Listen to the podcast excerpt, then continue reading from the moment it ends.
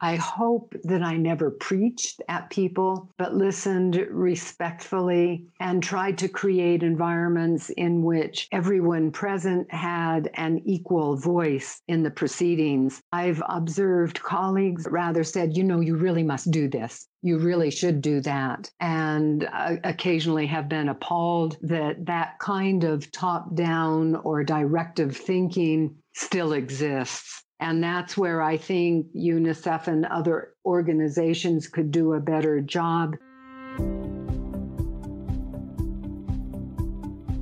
Welcome back to the Rethinking Development podcast. My name is Safa, and I will be your host as we speak with and learn from practitioners of all backgrounds and affiliations around the world. Each week, we aim to rethink ethical behavior and best practices through the lived experiences and personal reflections of different practitioners. Our guest today is Paula Claycomb. Paula began her career in journalism before transitioning to the UN system in 1989. She has worked with UNICEF on social change communication in many countries, including Rwanda, Kenya, Afghanistan, East Timor, Sudan, and others. Like many who have worked to alleviate and prevent the worst that people can do to each other, Paula became convinced that Amidst horrendous atrocity, great good is still present and must be nurtured at all levels and in diverse ways. She later served as the chief of the Landmines and Small Arms Group and as senior advisor for communication for development with UNICEF, where she was managing the development of policies, guidelines, and standards at the global level. Since her retirement from UNICEF in 2012, Paula has provided consulting services in strategic planning and communication for development and is the director of the Rain Barrel Communications Agency. She is also quite active with volunteer work and on many local issues in her state of New Mexico in the United States. Paula, thank you so much for speaking with us today. You're most welcome. It's an honor. Thank you, Safa. Could you maybe begin by telling us a bit about your your time in maybe high school or university or the things that really drew you to working first in journalism and just generally on social impact projects?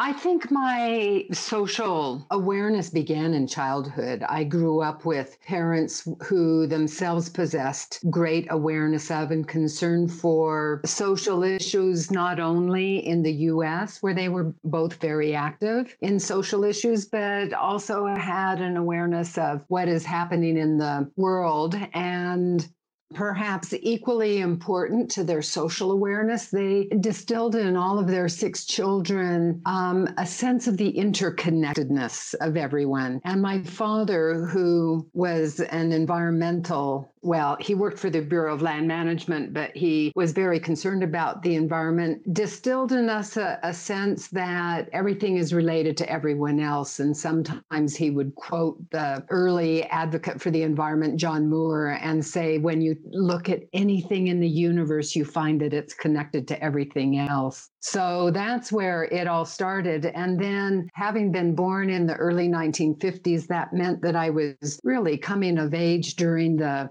protests against what the US called the Vietnam War. And I became very involved in anti war activities.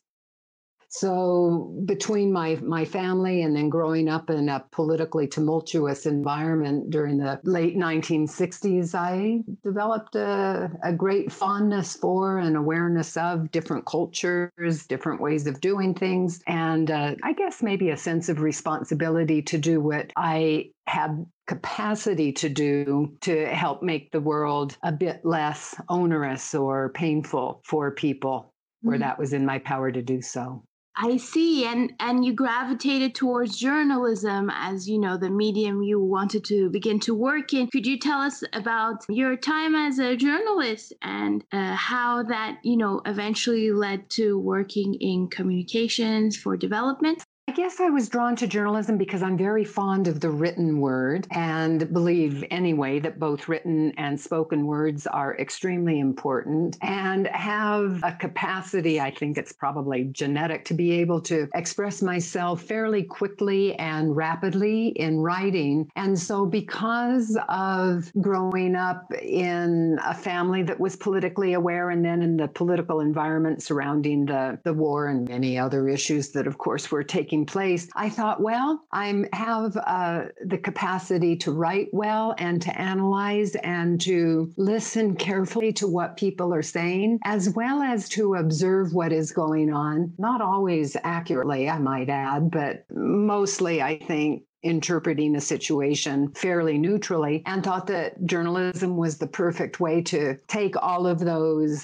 skills and attributes and convert them into something that I thought might have some meaning for the reader. So my time as a journalist was very short, only three years, and it was in Boulder, Colorado, where I worked for the local newspaper, including, by the way, one of the very few paid student newspapers in the country at that time and was able to interview many people and attend rallies and observe what was going on at that time. And really enjoyed the time that I spent as a journalist providing narrative of what was happening, but then got drawn into the political activities that made me think, oh, okay, journalism is fine, but maybe I'd be better off working in an organization that would allow me to work on the ground and put what I felt I had to offer in an international setting. At that early stage, were given any ethical orientation or training Oh boy, what a question that is. No, I think that ethics is still very undervalued as um, as a, a, subject for training. After I decided to leave journalism, I spent uh, few years, a little over three years, I guess, with Amnesty International, uh, which was one of the very first human rights organizations globally, and at that time was still finding its feet and using the power of the, the pen, as it were, to put pressure on governments to release prisoners of conscience, people who were being detained, often tortured, often executed for no other reason than their opposition to government policy or unjust just laws. And it was there that I first became aware, I would say, of ethics as a field of inquiry and practice uh, in contrast with personal morals. So what how people are raised in their families and their communities should instill, I believe, a moral sense of what is right and what is wrong. Whereas ethics, if I'm understanding correctly, are codes of behaviors that organizations or businesses provide to their employees or their volunteers. And which those employees, volunteers, staff should adhere to. And it was in Amnesty International that I became aware of, of different sets of, of ethics and received just a, a very short training in ethics. When I left Amnesty International and went to the US Committee for UNICEF, there was no training at all on ethics. And it was only some years later in UNICEF that the issue of, of ethics as a code of behavior in the organization was raised again. And I would say that over the years, that code of ethics that UNICEF and by extension the UN system wants staff members to adhere to has been pretty clearly stated, if not always observed, I guess. Mm-hmm. Um, and of course, now with the Me Too movement and with so many issues about behavior affecting both private sector companies and the UN system, the whole issue of ethics is very timely.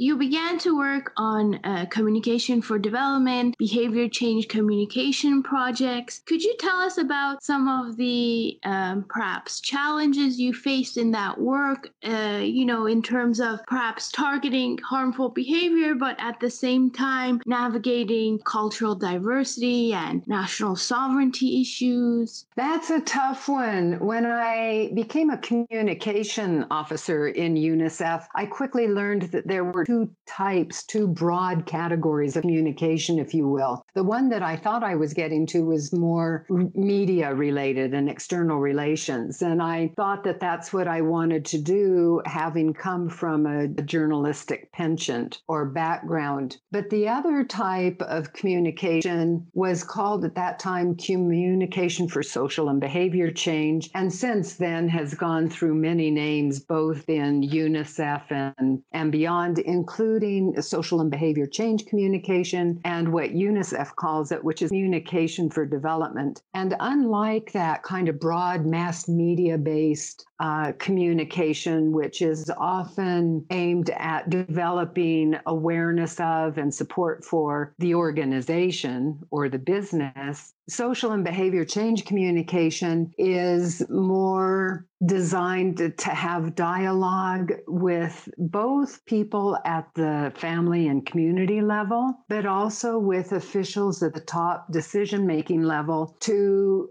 hopefully result in a greater awareness of issues that the international development world would like to see changed. For example, some of the harmful traditional practices like female genital mutilation, which is an extreme human rights violation, but which had been kind of a sensitive subject because international development community didn't want to tread on anybody's toes regarding cultural practices. But over time, there's been an evolution of rights based programming such that a very harmful practice like that, which in turns out is not so much religiously based anyway, but more culturally based, with a view to having daughters be seen as more marriageable. It turns out that most parents are very willing to talk about what is best for themselves and especially for their daughters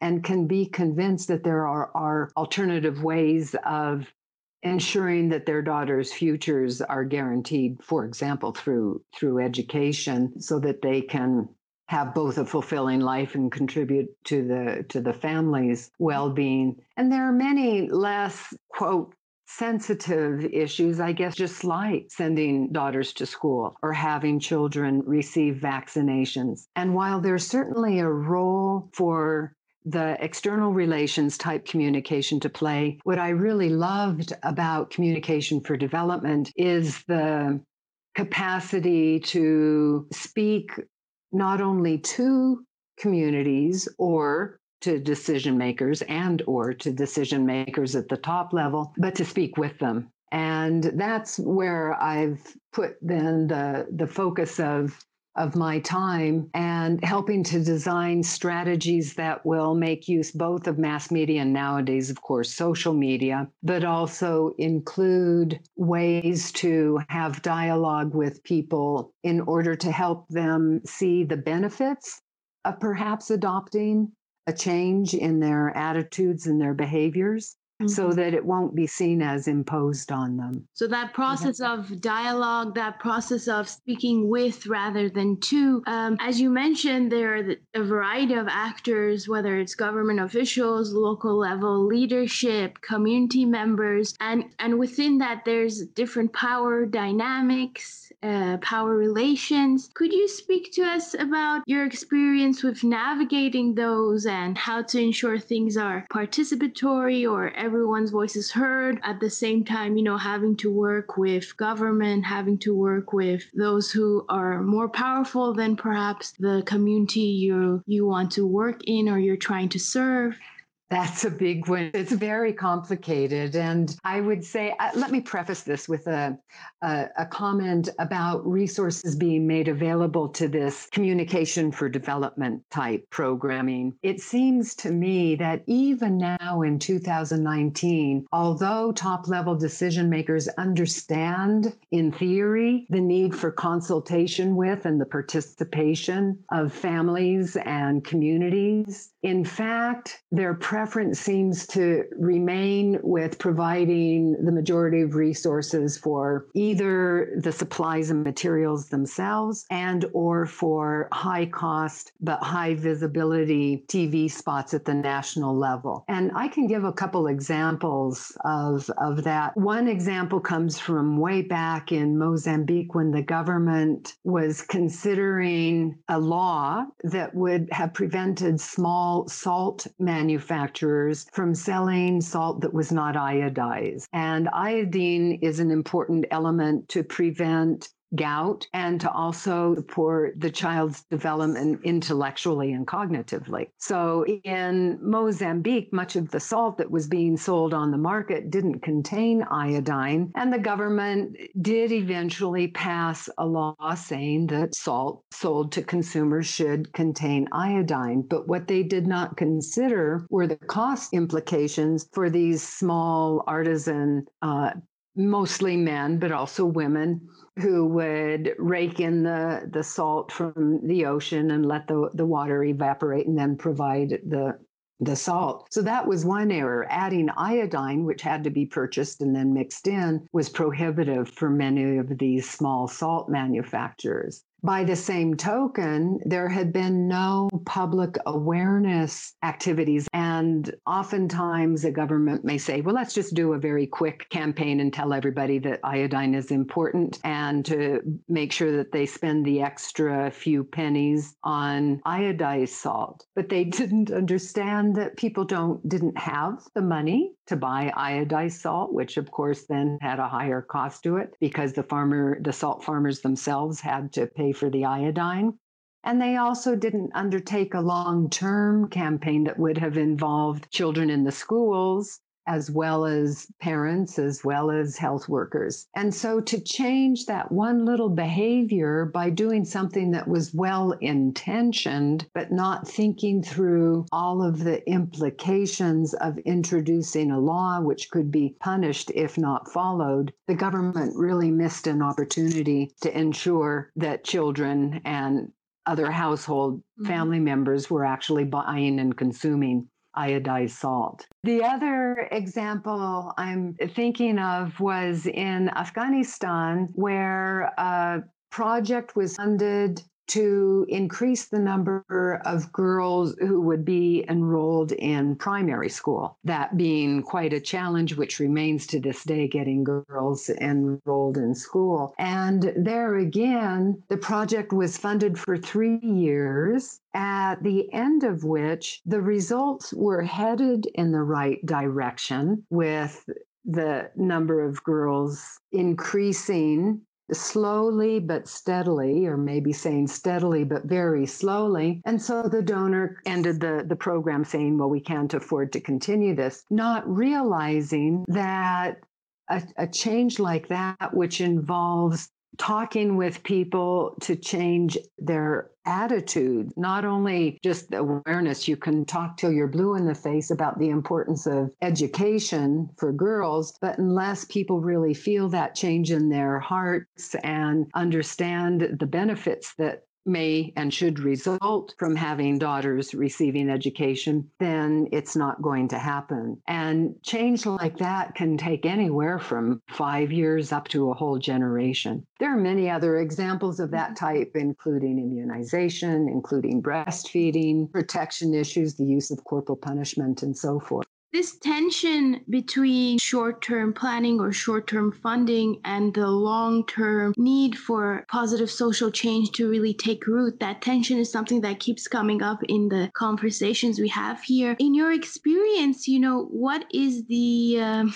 besides, you know, longer term vision and longer term funding and planning, what else is, is needed? What change is needed to happen to really have longer term investment or vision in these type of programs and projects? Well, for me, participation of the what we would call in the kind of technical terms the affected populations is key. And that's kind of a dry term but it it has its use i guess when looking at designing a, a, a program with a specific target. There are many different groups of people whom you might target, as as can be said, with communication uh, messages, but each message has to be tailored for a specific group. You don't talk to children the same way you speak with adults, and you don't speak with parents necessarily with the exact same message that you would business people or education or health officials. And even there, the messages may differ from the representative of UNICEF speaking with the prime minister or the, the minister of health. So it's important to break the, the groups whom, with whom you want to communicate communicate into separate entities and then design messages and the channels of communication for each of those groups. These days, you might reach plenty of millennials uh, with social media, Instagram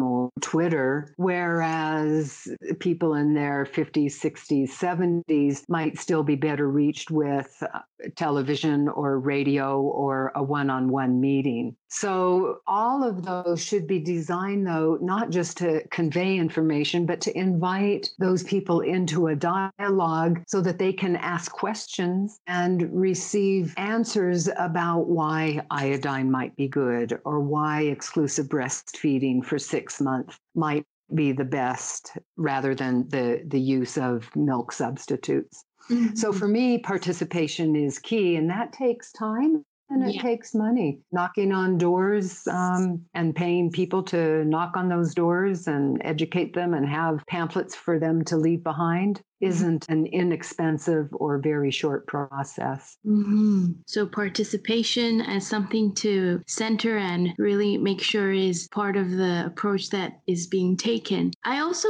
uh, wanted to ask you about you know, you worked in Rwanda in 1994 and in Sudan in 2004, both at times where a genocide was ongoing. Could you tell us about the role that you think UNICEF at that time, or just generally maybe international development organizations, could play or didn't play or should play, you know, in the context of such a terrible, violent environment or circumstance? Those are such extreme situations, but even so, I believe that both thinking and practice have evolved well. We always say never again, but somehow or another, cruelties managed to continue war, conflict, genocide, etc. And in 1994, with the Rwanda genocide, the thinking hadn't yet evolved from sheer basic survival into housing and and protection issues. So in 1994, I think the the the thinking was very much just aimed at providing health and food, health services, and food to the affected groups of people. On the one hand, the Tutsis in Rwanda who were being killed by the, the other ethnic group, the Hutus. But then later, as the as the balance began to turn and so many of the Hutu population fled into what was then called Zaire also providing life-saving interventions to them so that would have consisted of of clothing, shelter, food, and um, health services, as well as water and sanitation. Already by 2004, when the genocide in Darfur and Sudan took place, there had been an evolution of humanitarian thinking to collaborate more amongst the international agencies who were on the ground and to divide the different sectors with either a, a non governmental organization or a UN agency taking the lead in that particular situation and coordinating with all the other players in that sector. So they were divided into six or seven different groups health, education, shelter, protection, I'm not remembering all of them. And the cluster approach, it was called originally. If someone had mentioned task forces. Well, they were task forces, yes, but aimed at, uh, it might even still be called the, the cluster approach, where you have the different sectors under the umbrella of a lead agency or organization. And I think that has helped in responding to these extreme situations of genocide or conflict. It may be being applied in Yemen, for example, and in Myanmar or Bangladesh with all the the refugees in from Myanmar. And I like that approach with then an overall coordination that brings the different sectors together mm-hmm. to discuss the on the ground situation. Mm-hmm. So, in terms of responding to these emergencies, I see a, an evolution in in a very positive direction. The fact that these situations continue to arise, and some of them now, you know, years of um, years of continued conflict or persecution by by governments or or armed groups that's a whole different story and i think we need to go back to moral our moral upbringings and then the the codes of ethics that should be applied by governments as mm-hmm. as well as the international organizations did you ever feel that your identity as as a woman or as American or any other part of your identity did it help the work that you were doing or hinder the work that you were doing or in in general how did you experience the way that it impacted your work? That's a good question. And I've thought about it a lot because I'm keenly aware today, where I'm living now, that I'm in a as multi ethnic environment as I was when I worked in international development in other countries. And while there are similarities, there are, of course, many differences. And I think that when I was working with UNICEF, I never found either my gender or my nationality to be a negative when I would go out. And possibly some of that is because I hope that I never preached at people, but listened respectfully and tried to create environments in which everyone present had an equal voice in the proceedings. I've observed colleagues who did not seem to share that sense of community with the people with whom we were working, but rather said, you know, you really must do this. You really should do that. And uh, occasionally have been appalled that that kind of top down or directive thinking still exists. And that's where I think UNICEF and other organizations could do a better job in providing training for staff members who are going to be working with other communities and then monitor their performance and take corrective actions if necessary doing role plays with people and helping them see that that by virtue of coming into the country with UNICEF, we're in a in a uniquely privileged position that should not be exploited and used in a way that is perceived as as aggressive or top down, which I think is counterproductive. But sorry, getting back to your question, I don't think I ever felt discriminated against as a woman or as an American in the communities or the settings that I worked in, unlike sometimes in, in UNICEF, which could be a fairly top down and male driven organization. So mm. those are two different experiences, I guess. Right, I see. In your work, have you ever uh, faced challenges in ensuring transparency or accountability? Have you ever experienced any, I don't know, mismanagement or issues where the accountability mechanisms in place or overall process of how things were managed or implemented was questionable? I think I've been very lucky. Most of the situation uh, countries where I worked and the people with whom I worked were very ethically motivated and abided by the code of ethics. And I was aware of scandals in other places, but didn't experience it with a couple of exceptions. And one was in Mozambique, where I spent four years, where through the rumor mill, we heard that shipments of bicycles that were coming into the country for provision to health workers so that they could bicycle to communities in order to vaccinate children uh, were being uh, lifted from out of every shipment of, say, 100 bicycles. Maybe a couple would be taken and then, then sold on the open market with the the monies going to the people who were doing it. But once that rumor mill started in UNICEF, very swiftly it reached the representative of UNICEF who took swift action, and that ended fairly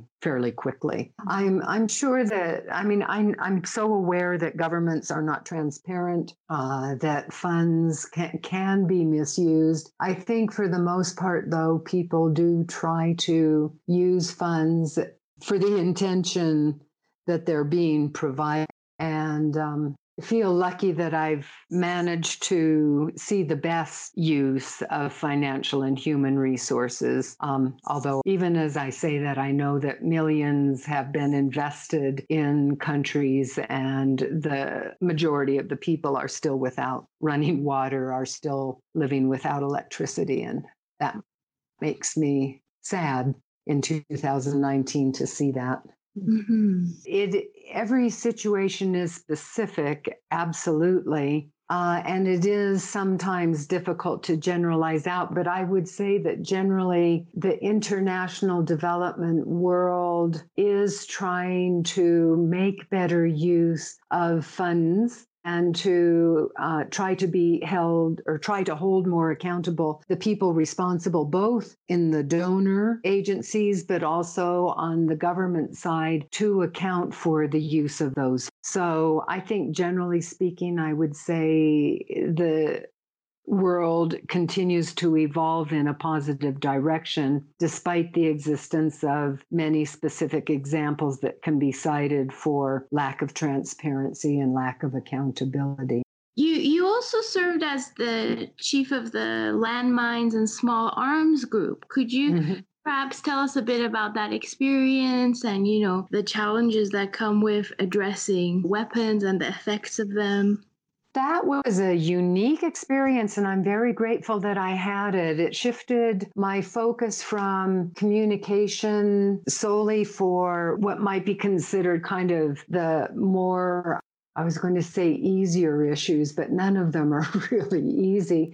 but into the disarmament world, which is its own internecine, complicated set of issues where I learned about terms like interoperability of, of weapons of mass destruction, for example, and you you become enmeshed in in a military driven world where impact on children is not a consideration as much as the safety of of a military force. And that to me was a real eye opener because I'd been so focused on mine risk education, for example, trying to ensure that children, as well as adults, but mainly children, didn't pick up strange objects and have them explode, taking off a, a leg and an arm or leaving a child blinded, which was the connection with my behavior change communication work into the world where talk about the the manufacture, the uh, distribution, the stockpiling of weapons like cluster munitions or anti-personnel mines or anti-vehicle mines was was such a shift in my thinking about these kinds of weapons and to see that even in militaries which um, have different goals, uh, that there are very good people who were willing to listen to the argument to include the impact of anti personnel mines, for example, on the civilian population and specifically on children. So I felt like I was just starting to understand that world of of landmines and of small arms and light weapons, which included both guns, but missiles as well when I was invited to apply for a job back in the social and behavior change communication arena and I, I went for that. There is a part of me that wishes I had stayed on in that world because shortly after I left that position, an international convention on cluster munitions, which I'd been involved in the process of developing, was in fact passed. Mm-hmm. Um, so it was an interesting couple of years. UNICEF's role in that was very much focused on education of communities about strange objects in the wake of conflict passing through communities and on assistance to survivors of mm. those weapons. In the past, we've, we've spoken with guests about the interface of the military with humanitarian aid, mm-hmm. but the, the world or the aspect of policymaking and responses around landmines, it's its own um, special thing to explore and different altogether. So many questions about ethics and neutrality and the lines that should be crossed or not crossed. It is, in fact, because before that, those two years that I spent in the disarmament world, I had very clear thoughts about um, the role of the military in immunizing children, for example, and felt that that was not appropriate. Um, that the military shouldn't, on the one hand, be killing and on the other hand immunizing the the very populations whom the night before they were were out to, to kill or maim. And I still feel very strongly about that. I guess what I was trying to say is that I feel a bit more uh, sympathy for military officials who do struggle with the impact of these terrible weapons, which now, unfortunately, are being delivered by drones. So it has become even less personal. Um, but there are good people in the military who are willing to uh, consider the impact of weapons like landmines and cluster mm-hmm. munitions, which are just totally devastating when they explode. So it's not as black and white as once I thought it was it's more complicated and layered. So eventually you you retired from UNICEF and you continued to work as a consultant and you're also now the director of Rain Barrel Communications. Could you tell us about that transition and you know maybe your your motivation in your work has it changed? It's focused a bit or could you just tell us a bit about that?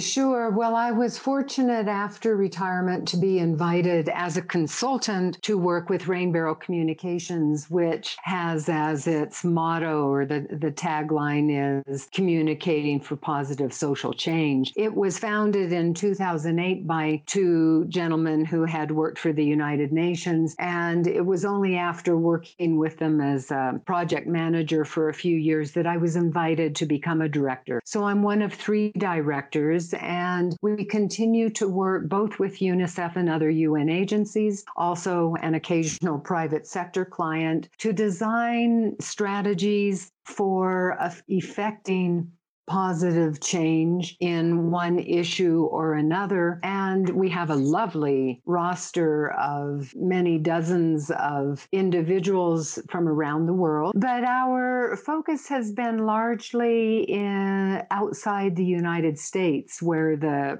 where Rain Barrel Communications is based. We are based out of New York, and we're hoping to work more in the United States because we all see that there are as many issues, especially these days, to work on to improve um, situations for for people in this country as well. And I, in addition then to continuing to work with Rain Barrel, have also become involved locally. And I'm finally practicing what I preached for many years, which is to think globally but act locally. And I'm seeing now the importance of citizen participation at the local and, and state levels in issues that are just the same as they were in international getting children immunized getting kids to into school and improving the educational system um, ensuring that everybody has electricity which not everybody does in in my part of the the country and it's been fascinating to work with other volunteers at the local level on issues. The big one these days being immigration to the United States. And it's very um, difficult for me sometimes to mm, separate my international experience from the the local experience because I keep wanting to pull in international examples and apply apply them, try to apply them locally, and then realizing, well, hey, what worked in say East Timor or Sudan isn't necessarily applicable in Taos, New Mexico, although I would say that the same principles apply, bringing people in, ensuring that their voices are are heard and so forth. When we had spoken earlier, you know, we had talked about how some agencies have policies where they don't encourage their staff members to be be activists or be engaged uh-huh. in, in issues. How did you experience, you know, navigating that policy yourself or what do you think? Because UNICEF, other agencies, they're social impact uh, oriented agencies, they're committed to causes, they're mission based, but at the same time, there's this um, tension between not not being able to be both a staff member and a local activist, for example. Mm-hmm.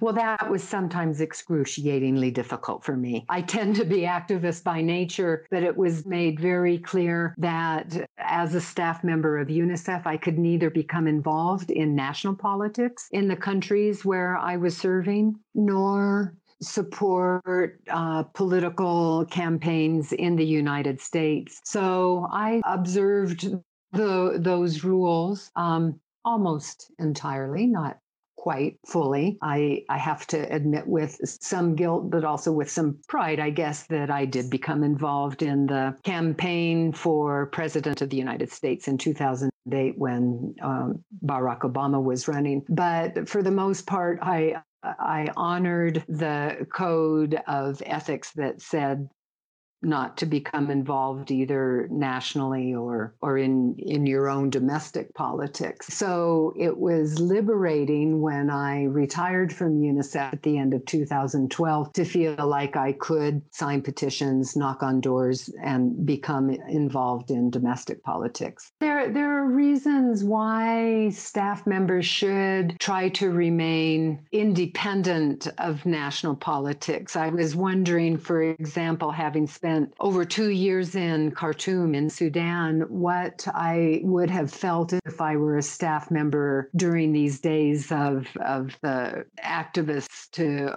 overthrow the government and and try to keep the military from taking power. And i think it would have been very difficult for me not to to be supportive of those actions. Actually interestingly since i retired i went to Ukraine on a mission. Um, I wasn't, I was a consultant on a polio related uh, mission because the polio, wild polio virus was coming back to Ukraine with Jewish population that had emigrated to Israel and they had picked up the wild polio virus and were bringing it back into Ukraine. So there was the possibility of, uh, of an outbreak of polio. And I happened to be there at the exact moment that the revolution was starting to take take place and was there the night that the first protesters mm-hmm. were killed and it was interesting to see i knew that i was going to be there only a short time so there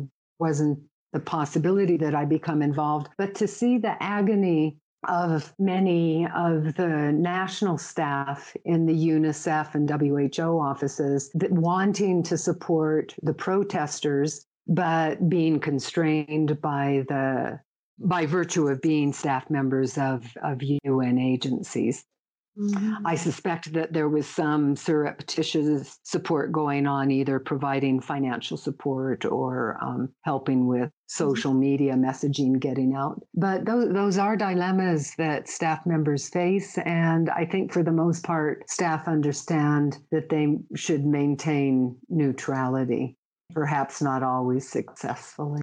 At the beginning, you you mentioned the private sector, and also in light of working on local issues. For example, yesterday I watched this documentary. I don't know you've if you've heard about it. It's called The Great Hack, Have you heard about No. it? Basically, it's about a data analytics company called Cambridge Analytica. Oh, yes, of course. Yes, the documentary shows how they um, present themselves as a behavior change company, and of course, the whole scandal of them using big data sets taken from Facebook Mhm. and other sources, and then using it for serving clients who are politicians Mhm. in ways in which, through through behavior change modification, they help these politicians win elections by Mhm. generating fake news and influencing voters' behavior and voters' understanding of different candidates through fake news. So, in this context of behavior change companies in the private sector, you know, using these are tools that can be used both for positive social impact or more questionable, maybe more unethical social impact. So, do you have any thoughts about, you know, this tension or perhaps this this dilemma between using tools for for social change in a positive way or maybe in a way that undermines democratic values Oh, well, you've defined the dilemma exactly. I have very strong feelings about that. I think technology um, is often seen as an answer to many issues that require more than a technological fix. And that's why I do have faith that ultimately dialogue and participation and slow process will have greater impact in the end. But technology, when used well, can help boost that, which is one reason why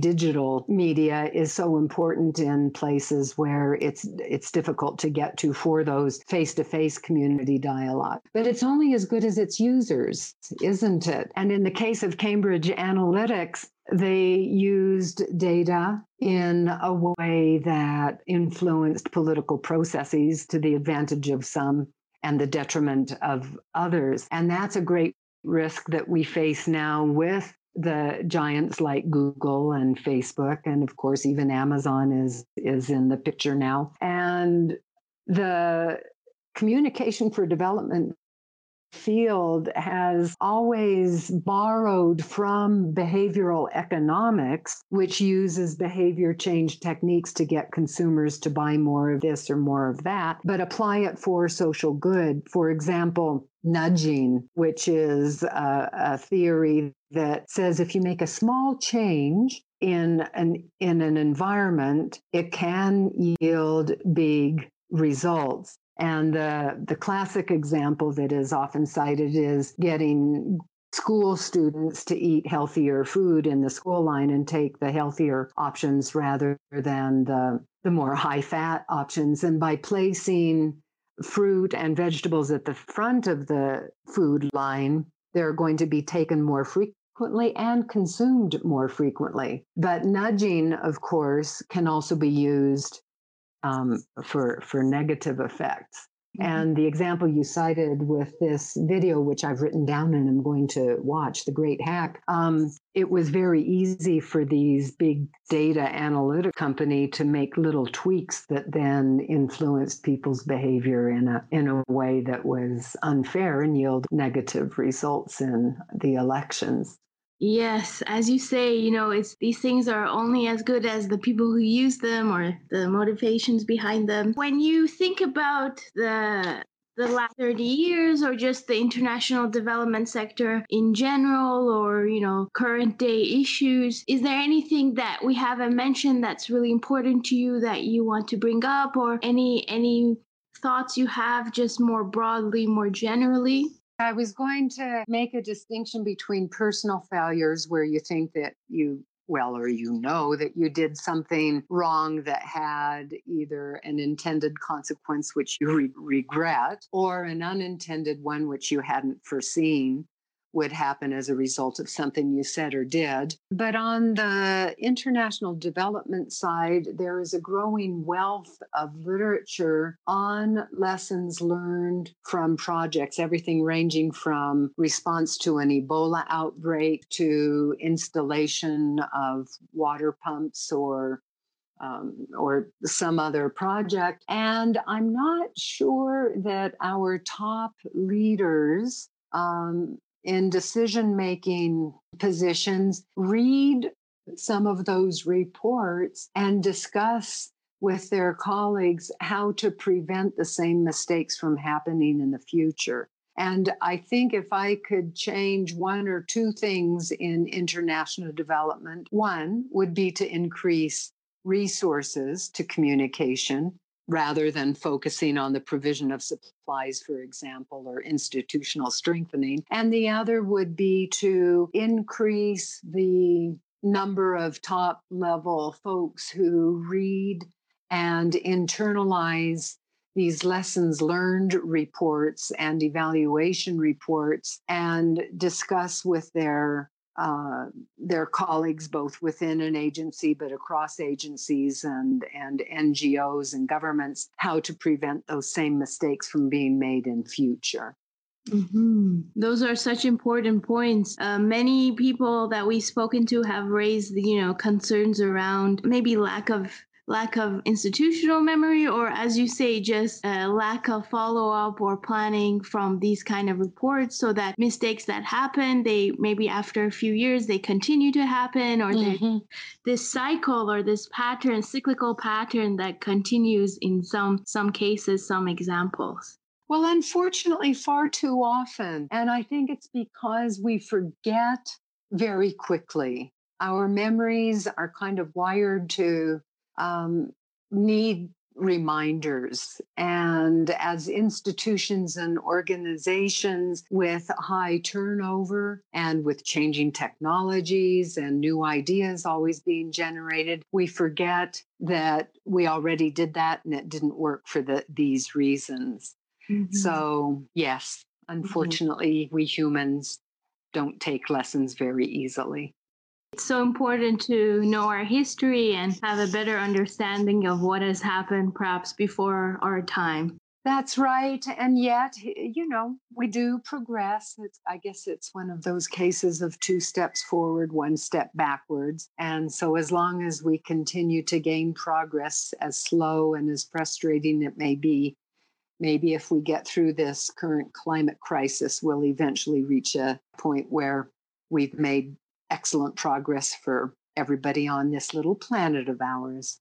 Absolutely. Thank you so much for speaking to us. There's a lot to, you know, just think about, spend more time thinking of it and reflecting on it. So thank you for sharing your rich experiences and your reflections. It's it's been great to hear from you. Thank you, Safa. Thank you to our listeners. To keep up with our weekly podcast, please subscribe on iTunes, Spotify, and Google Podcast platforms, where you can also rate and review our episodes and share it with friends. If you have any listener questions that you would like me to ask our future guests, please feel free to email them to us at rethinkingdevelopmentpodcast at gmail.com. I look forward to continuing similar conversations with you all in the next weeks to come. Until then, take care.